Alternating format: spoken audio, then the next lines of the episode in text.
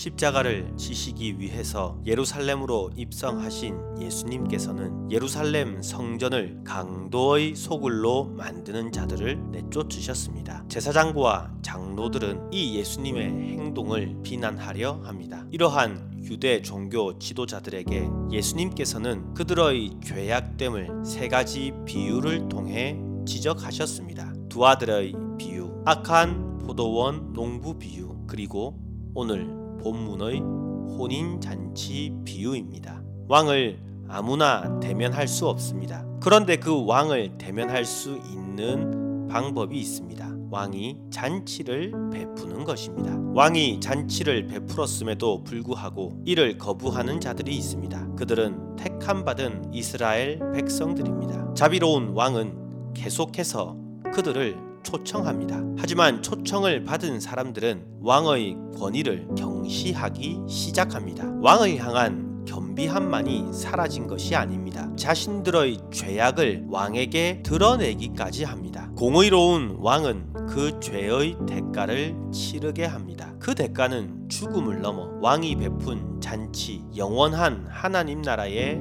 들어가지 못함입니다.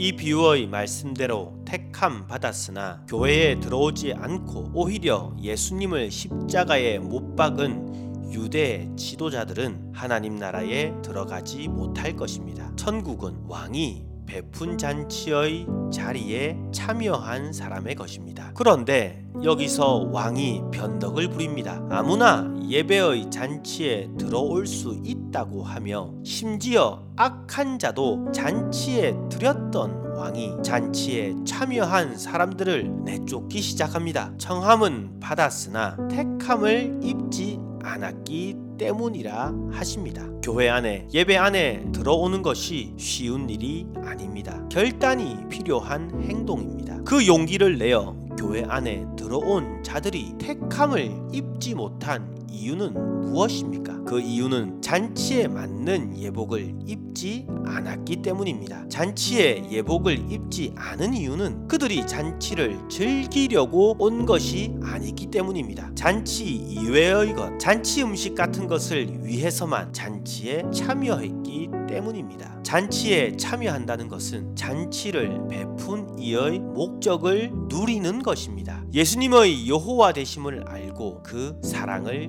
누리는 것입니다. 말씀을 맺습니다. 사랑하심 그 하나 때문에 이 땅에 오셔서 기꺼이 십자가의 죽음을 감당하시고 하늘 보좌 위에서 지금도 기도하시는 예수님의 사랑을 누리는 기도의 시간이 되기를 바랍니다.